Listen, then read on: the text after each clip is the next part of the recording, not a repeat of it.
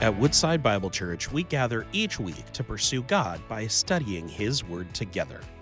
We're glad you're here as we return to the book of Genesis for our newest series, Family Why Bother? In the pages of Genesis, we'll discover all kinds of hurting relationships that prove family has been dysfunctional from the very beginning. Join us as we uncover the only one who can renew and restore our broken families. What are you passing along to the next generation? What is it that, that the next generation sees from you and in you and says, ah, I'm going to follow that. That's, that's what I want. That's what I want to see in my life. I recognize that today is Father's Day, and I, I do want to take a moment to reflect on what we as fathers are passing along to our children. But I think that this question is one that's important for all of us. What is it that we are passing on to the next generation? What is it by the way we live and by the way we act and by the way we think that they see that they say we should emulate that or we should follow along? One thing that I know that my father and my grandfather have passed along to me, and, and I believe we're still figuring it out, but I believe that we, I have passed it along to my son, is a love and enjoyment for the game of baseball.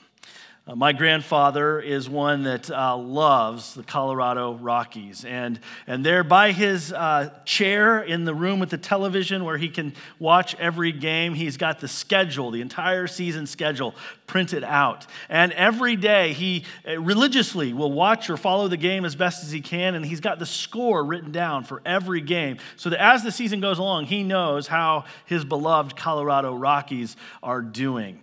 Uh, when we see them in just a little over a week or so, I am sure that there will be some conversation about that, and I will be utterly disappointed if that schedule is not there. It will be, for sure. My dad, as well, though that, that desire for baseball has been transferred on to my dad. My father lives in uh, Monrovia, Liberia, West Africa. So they're some plus five hours in time zone uh, away from us on, uh, on the other side of the Atlantic Ocean. But my dad has a similar love for the Colorado Rockies and for baseball as a whole as well. So much so that my dad subscribed to MLB TV, not just for me, but so that he, in the middle of the night, for them, what would be 2, 3 a.m. in the morning, can stay up late and watch his beloved Colorado Rockies Rockies and follow along with the games. I don't know if dad prints out the schedule and writes the score like his dad does, but I know he's watching the game. He probably falls asleep in about the second inning, I would think. But nonetheless, my dad's love of the game is there as well. And, and yes, it has been transferred to me, although I may be a little bit of the uh, outsider and the black sheep in the family because I'm not so much a fan of the Colorado Rockies, but the San Francisco Giants, one of their rivals, and I love to cheer for them and watch them. And like them too, I will at times stay up late late at night, uh, iPad in hand, watching the San Francisco Giants, some three hours behind us, start their games out and cheer for them along the way as well. I think Ethan is enjoying and loving baseball just as much uh, in that regard. And so it's a trait that's been passed on to him.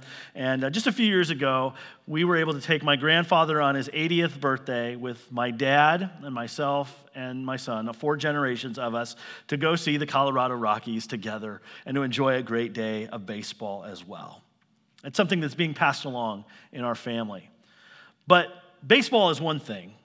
I guess my question isn't so much about the physical things, the things that we would enjoy. My question is more about what are we passing along spiritually? What are we transferring to the next generation spiritually that they would take hold of, that they would see affirmed in our lives, and that they would emulate themselves as well? We're in this series called Family, Why Bother? And we've been looking at the issues and the dysfunction of the first families in the Bible so that we can see where God's grace and power help us break these generational cycles of sin. Today, we're not going to look at a bad story. We're not going to see a bad uh, or something dysfunctional within the family that, that we need to, to do away with or to, to repent of.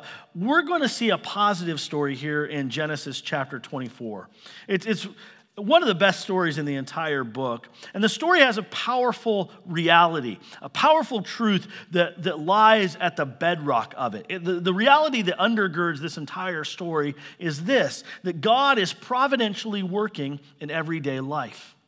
You see, Abraham and his servant uh, interact with his extended family in a way that they are kind of the main characters in the story, but God's providential working is there underneath it all, guiding and directing in every step and every moment, so that we can only conclude that he is at work.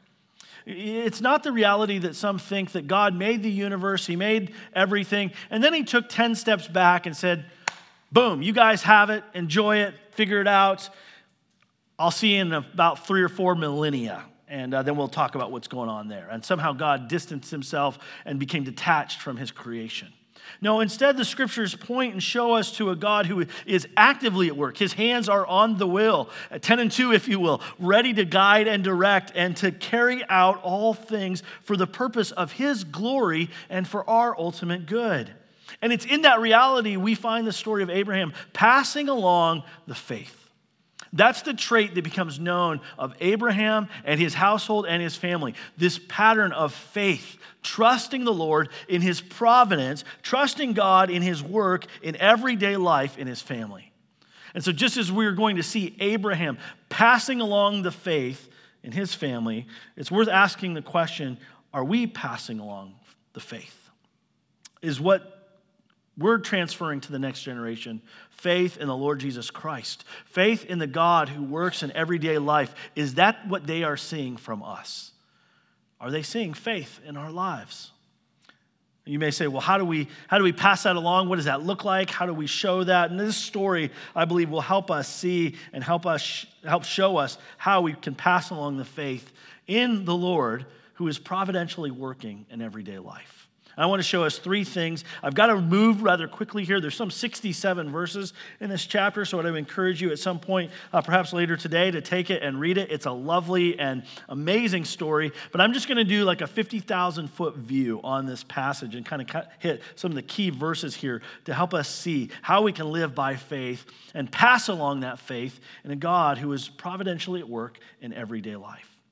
Well, let's start with this. If we're going to pass along the faith, if that's something that we want others to see, if we want to hand it over to the next generation, that means first and foremost that we ourselves must be people who trust the promises of God. It starts here with us in our lives, trusting what God has said, trusting His promises, trusting His goodness. So we jump right into this story, and we find here now, not at the midpoint or even early on in Abraham's life, but at the very end, Abraham was old, well advanced in years. This, this chapter kind of serves as the last story of Abraham's life. The baton is handed from him to Isaac. And, and how does Abraham deal with it? How does it go? Well, last Sunday, we started the very beginning of Abraham's life and his failure in faith. God promised Abraham a land. He promised Abraham that he would be the father of many nations. He promised Abraham children. He promised Abraham that he would be a blessing to many nations. And Abraham's start initially isn't really great. He kind of trusts God. He gets down to the land, and God shows Abraham the land and says, This is it. And Abraham worships God, and he says, Yes, but Immediately, he heads into Egypt and begins to doubt God's word and places his whole family and all of the promises of God at great risk. There's this ebb and flow, this kind of roller coaster uh, reality to Abraham's life. We may think of him as a hero of the faith, and that's what he becomes toward the end of the story. But his life was riddled with starts and stops, movement forward, back steps, all of this because he was struggling, as we were, with trusting God. But yet he comes to the end of his life, he comes to the end of the story, and because of God's grace, because of the work that God has done in his life to help him believe and trust in him, we find in now a man at the end who is fully resolved and confident in the Lord. His faith is settled.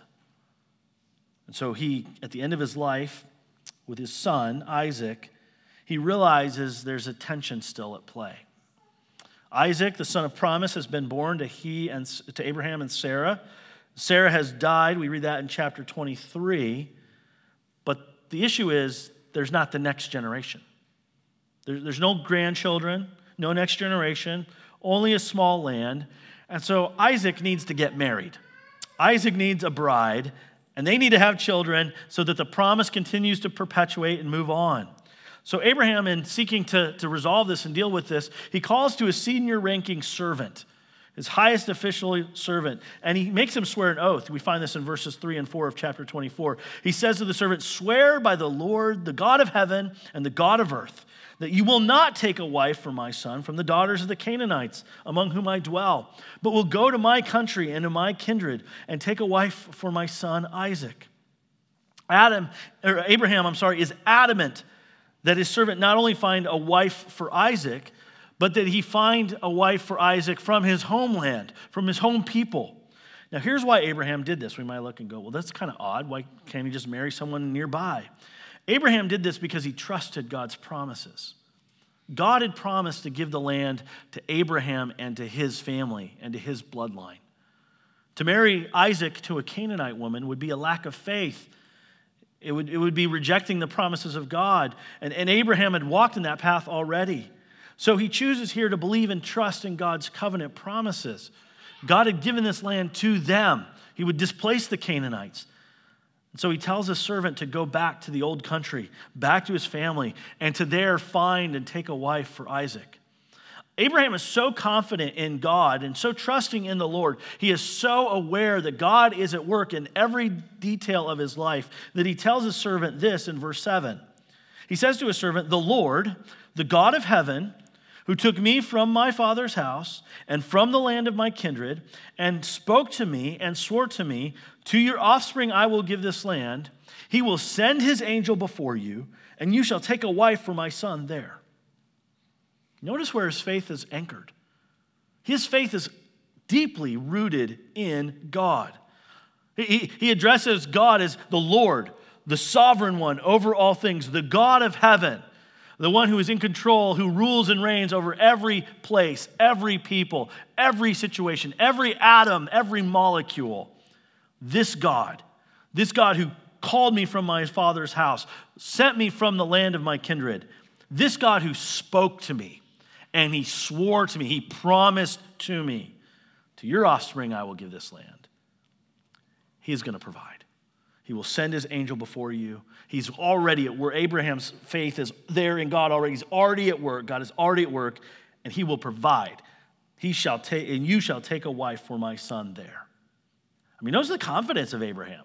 It's not like, well, if you get up there and maybe you'll find somebody, I don't know, it's kind of 50 50. We'll see how it goes. He is adamantly confident God will provide. God spoke to him, promised to me, swore to me.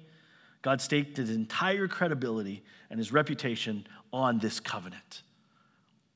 The point is, God keeps his promises, God fulfills his word. And Abraham has seen that and he believes it. He banks his life on it. And so he prepares and says his servant to his old homeland to find a wife for his son. I, think it's easy for us to think of promises these days as just conjectures, maybe just aspirations. I mean, people break promises all the time. Our politicians make promises. They say things to get elected, and then they often fail to, or they often actually deliver on those things.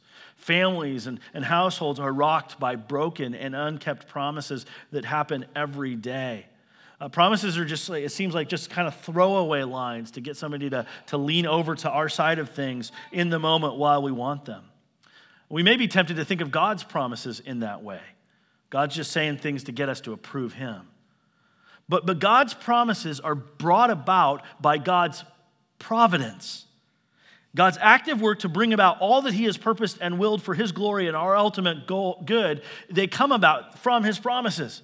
He speaks, and it is so.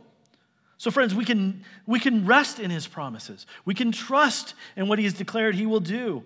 We never, ever, ever need to doubt God's promises. He always keeps them. The, the success rate of God to keeping his word is 100%. His character, his very nature as God requires it. We can trust his promises. We can live by faith in his providential working in everyday life, and it encourages us to trust him all the more. Abraham's life of moving from doubt to faith in the promises of God is that upward trajectory, and it's, a, it's an encouragement to us. So, friends, are you living in faith? Are you trusting God's word? Are you trusting his promises? The scripture says in Galatians 3 For if you're in Christ Jesus, you are sons of God through faith. And as many of you have been baptized into Christ, you have put on Christ. And if you are Christ, then you are Abraham's offspring, heirs according to promise. We get to live in the family trait. What, he is, what Abraham is handing down to his family is faith in God. Trust him, believe him. Because Abraham trusted the promises of God and took him at his word, the true son of promise, not Isaac, but Jesus, came through the lineage of their family. It is in Christ that the promises of, that God made to Abraham, in, all the, in you, all the nations of the earth will be blessed and fulfilled. Those promises are carried out. Friends, we can trust God's promise and His word, every word of it. You can believe the promise that if you confess with your mouth that Jesus is Lord and believe in your heart that God has raised him from the dead, you will be saved. Today's a great day for faith. Fathers, you can pick up faith today, trusting God and His Word. Like our first father in the faith, Abraham, we can model and follow him in believing God's Word and see that handed over to the next generation. So, believing and walking and handing over the faith starts with us trusting the promises of God. But second, it requires us to, to seek the provision of God. Abraham doesn't just say, listen, hey, I trust God will provide. And then he goes and he gets in his La-Z-Boy recliner and kicks it up and just has nothing to do with the rest of the tale. He doesn't live in a let, let go and let God kind of passive state.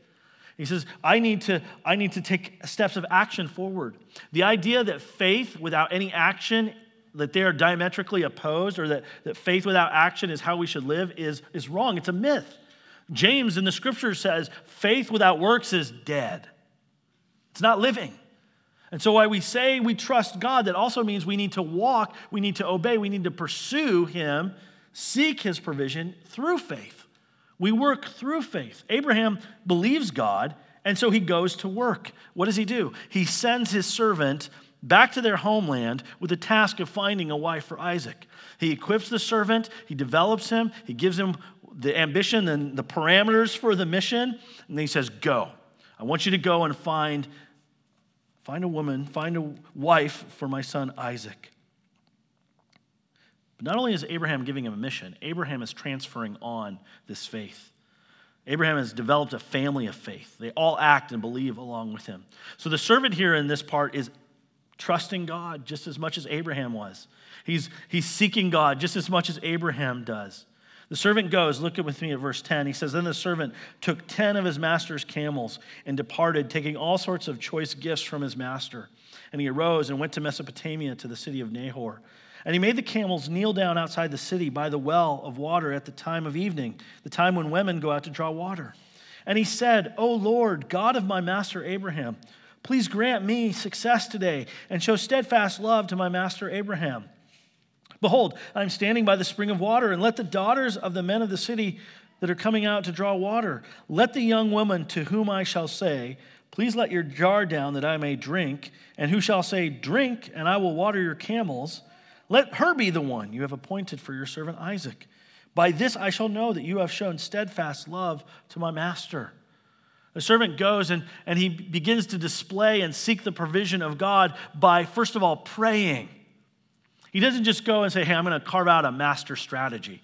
I've got a 30 year plan to make this work.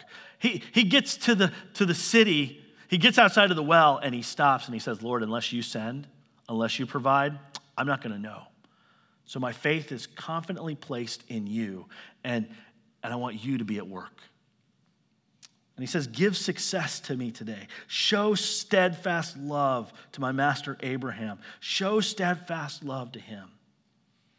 And what the servant does is he prays and then he acts. He shows up at the well. He has a question that he's going to ask the women that show up there. And he's asking God to make clear. He's asking the Lord to help him discern. The question isn't a, ten, a test for God, it's, it's an evaluation of character of the women that will show up. He's a stranger, nobody knows him. He's got a lot of wealth by these camels that are here, but how do you interact with a stranger? Especially if you're a woman in that culture. You don't talk to strangers at that time. And so he has a question for them Will you give me something to drink? And he's hopeful that a woman will come along who will say, Yes, I will give you something to drink, to show her, her hospitality, the same kind of hospitality that exists in the family of Abraham as they cared for strangers. And then he's, he's looking for and he's seeking to discern someone who will say, Not only will I give you something to drink, but I will give your 10 camels here something to drink as well. A sign of sacrifice and generosity, of caring ultimately for the needs and betterment of another. Just as Abraham's family lives out, so he's looking for this woman, this wife, this potential wife of his son, Isaac, to be that for them. So he asks, and he starts asking this question around I love how the text shows how God just providentially is working this together. As soon as he, verse 15, before he had finished speaking, Rebecca, this woman, she was born the son, uh, uh, born to Bethuel, the son of Milcah, the wife of Nahor, Abraham's brother, came out with her water jar on the shoulder. God is sending the right person at the right time from the right family to answer Abraham's faith, to answer the servant's faith. And she shows up, and so the servant asks the question, and she says, Well, sure, here's something to drink. And he's stunned. And, and, and then she says, Well, let me, let me give something for your camels to drink as well. And so she, verse 20, quickly emptied her jar into the trough and ran again to the well to draw water, and she drew for all his camels. And the man gazed at her in silence to learn whether the Lord had prospered his journey or not.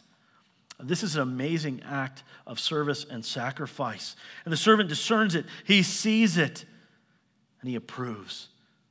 Yes, this is the Lord's provision, and so he worships God. He bows down. Verse 26 The man bowed his head and worshiped the Lord and said, Blessed be the Lord, the God of my master Abraham, who had not forsaken his steadfast love and faithfulness toward my master. As for me, the Lord has led me in the way to the house of my master's kinsman. I love this because God has been working all along. His providence is right there underneath it all. Rebecca comes, uh, the servant comes. He asks the question. She's ready. God provides. Are we seeking his provision in faith? I could tell you stories of missionaries all over the world. I could tell you stories of people here within our church that have seen God's provision through his providence time in and time out. He cares for us. There tons of intricate details that the Lord weaves together that we may only recognize one or two, but there's a million of them behind the tapestry. So I would ask, what does it look like to seek the provision of God by faith in your life every day? In your family, in your marriage, in your everyday life, in your relationship with your neighbors or your coworkers? It starts with this active faith, seeking the provision of God, starts with prayer. Just for us to say, God, we need. Even to say, God, I can't. Instead of trying to produce provision for himself, the servant prays for provision from the Lord who is already at work. You, you, and I, we can go to the very throne of grace, the Lord God, because of Jesus Christ who has gone before us, who's one like us in every way, yet without sin. And the scripture says we can, with confidence, draw near to the throne of grace that we may receive mercy. We can approach the throne of grace and say, I can't. I can't do this on my own, Lord. I need you. I don't have the supply, the strength, the skill. Lord, provide. We can say, Lord, I, can't, I, I don't, or I, I don't have, I need your provision to be the father I need to be. Lord, I need your provision to engage and to lead my children spiritually. Lord, I need my provision to love my wife and to serve her. We can go to God with our weakness and our need and seek his provision. That is living by faith and trusting him. If we're going to pass on the faith, we need to trust the promises of God. We need to live prayerfully, seeking the provision of God, trusting Him. And thirdly, then, we need to obey the plan of God. Now, here the story shifts from Abraham and his servant to the response of Rebekah. The servant sees and discerns that she is the one, as it were. He puts a gold ring on her finger. He gives her bracelets. He's excited. He says, is, Can I stay with your family's house, with your father's house, and spend the night? She reveals, Yes, I am related to you. I'm of this household. I'm daughter of Bethuel, son of Milcah, who she born to Nahor. Come, stay with us. And he worships And he stays, and as he gets there, the family is asking, Who is this stranger with all these camels? What's going on? Her brother Laban comes out in verse 51, and he asks some questions. He says, Behold, uh, he, he wants to know what is going on. And so they say, Listen, he's come, and he's looking, the servant's come, and he's looking for a wife for his master's son, Isaac. He wants me. And the family hears it, they affirm it, and they say, Yes, Behold, Rebekah is before you. Take her and go, and let her be the wife of your master's son, as the Lord spoken. Now, that's all exciting. If, if someone were to show up today and say, Hey, listen, I've been sent and I'm looking for a wife, and I believe your daughter, Allison, she's the one for my son, and so can I, can I take her and go and marry? Would you marry her off? I, I'd have some questions, but, but you know, if, since the Lord was in it, yeah, I'd probably be open to that. But, but if the guy said to me, hey, listen, I'd like to, I'd like to leave tomorrow, like, can, can we pack a suitcase and we get out of here tomorrow? I'd be like, whoa, bro, slow your roll, okay? Like, well, I got to get to know you a little bit better. I don't know if this is really a good, smart, safe idea. Like, I'm not sure. The servant's ready to go. He's seen God's provision. He knows the Lord is in this. He is acting immediately in obedience to the Lord. But they want her to stick around for 10 days, probably to get her ready, maybe to throw a few goodbye parties. I, I, I get the tension of this here. But with that tension, there's a threat. They profess their faith, they vocalize they believe God. But that delay may turn into doubt, it may turn into further delay, it may turn into distrust. Ultimately, it may turn into disobedience. The servant's faith is asking for immediate obedience to the Lord. He says, Don't delay me since the Lord has prospered my way. Send me away that I may go to my master. So the family thinks about it and they says, You know what? It's not our call. Rebecca has to make the decision. Verse 58 they called Rebecca and said to her, Will you go with this man? And I love her simplicity of faith and heart.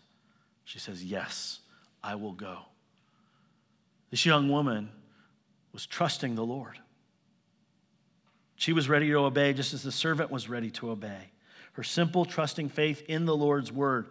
This wasn't just some random idea out there. She was confident that God had spoken and this is what he had said, and she was going to walk in his ways. It's a deep level of faith. Here's my point in this she obeys and goes, and we have a beautiful story of Isaac and Rebecca being married. And we think just uh, like this is this is way better than eHarmony. what an amazing story of God's providence to match this two, these two people together. Faith is passed on from one generation to the next. The baton is handed from Abraham to Isaac and on. And it gives us a picture of what would happen if we were to be people of faith and to have families of faith in the Lord's providence. If God's at work, we need to be people of obedience to the Lord's word. Most kingdom movement these days doesn't happen because of big obedience, a huge projects, or huge things. Most kingdom movement comes about through small, intentional, simple acts of obedience to God's word. If you want to leave a legacy of faith, it requires the simple daily steps, or as Eugene Peterson puts it, a long obedience in the same direction. So it says, so it's saying yes to spending time with Jesus every day. It's saying yes to love and generosity towards outsiders and strangers. saying yes to joy instead of complaining and murmuring. It's saying yes to peace instead of conflict and division. It's saying yes to patience when people frustrate or disappoint or annoy you. It's saying yes to kindness towards those who are hurt and those who are hurting, to those who hurt you or maybe different among us. It's saying yes to goodness by being a source of blessing and encouragement in the world. Saying yes to faithfulness by acting with integrity and honor in all that we say and do. It's saying yes to gentleness instead of the rage of the age and anger and bullying. It's saying yes to self control when you'd rather serve yourself and satisfy your every desire. That's what makes a movement trusting and obeying God's word. That's what the fruit of the Spirit looks like, right? Love, joy, peace, patience, kindness, goodness, gentleness, self control. So let me ask where do you need to respond to the will of God in obedience by saying, I will? We're all about following and developing our own plans. We've got our life strategies laid out. But what about God's plan as He's revealed it in His Word? Can we follow Jesus who prayed hours before his crucifixion, not my will, but yours be done? Are we obeying the plan, the word of God? So, again, let me ask this as we close. What are you passing along to the next generation? Whether you're a father or not, we're all passing something along. They're picking up the traits that we are handing over to them. But do they see an active trust in the providence and goodness of God? Do they see us depending on, believing in, obeying, following the Lord God in our lives? Or does the next generation see a lack of faith, a lack of trust in God's nature, a lack of trust in His goodness, a lack of trust in His sovereign plans, even to send His own Son to the cross on our behalf? Do they see us building a world with ourselves at the center instead of trusting God and His good grace? Our faith in God's greatness, in who He is, in His providence, it will define our families for generations to come.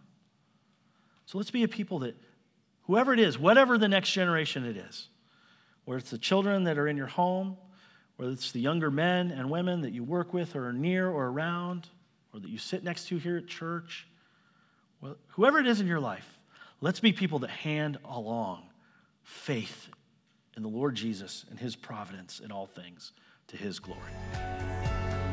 Thank you for joining us as we study God's Word together. We would love to hear how God is moving in your heart and get you connected into the Woodside Bible Church family. Head over to woodsidebible.org forward slash connect to introduce yourself to us today.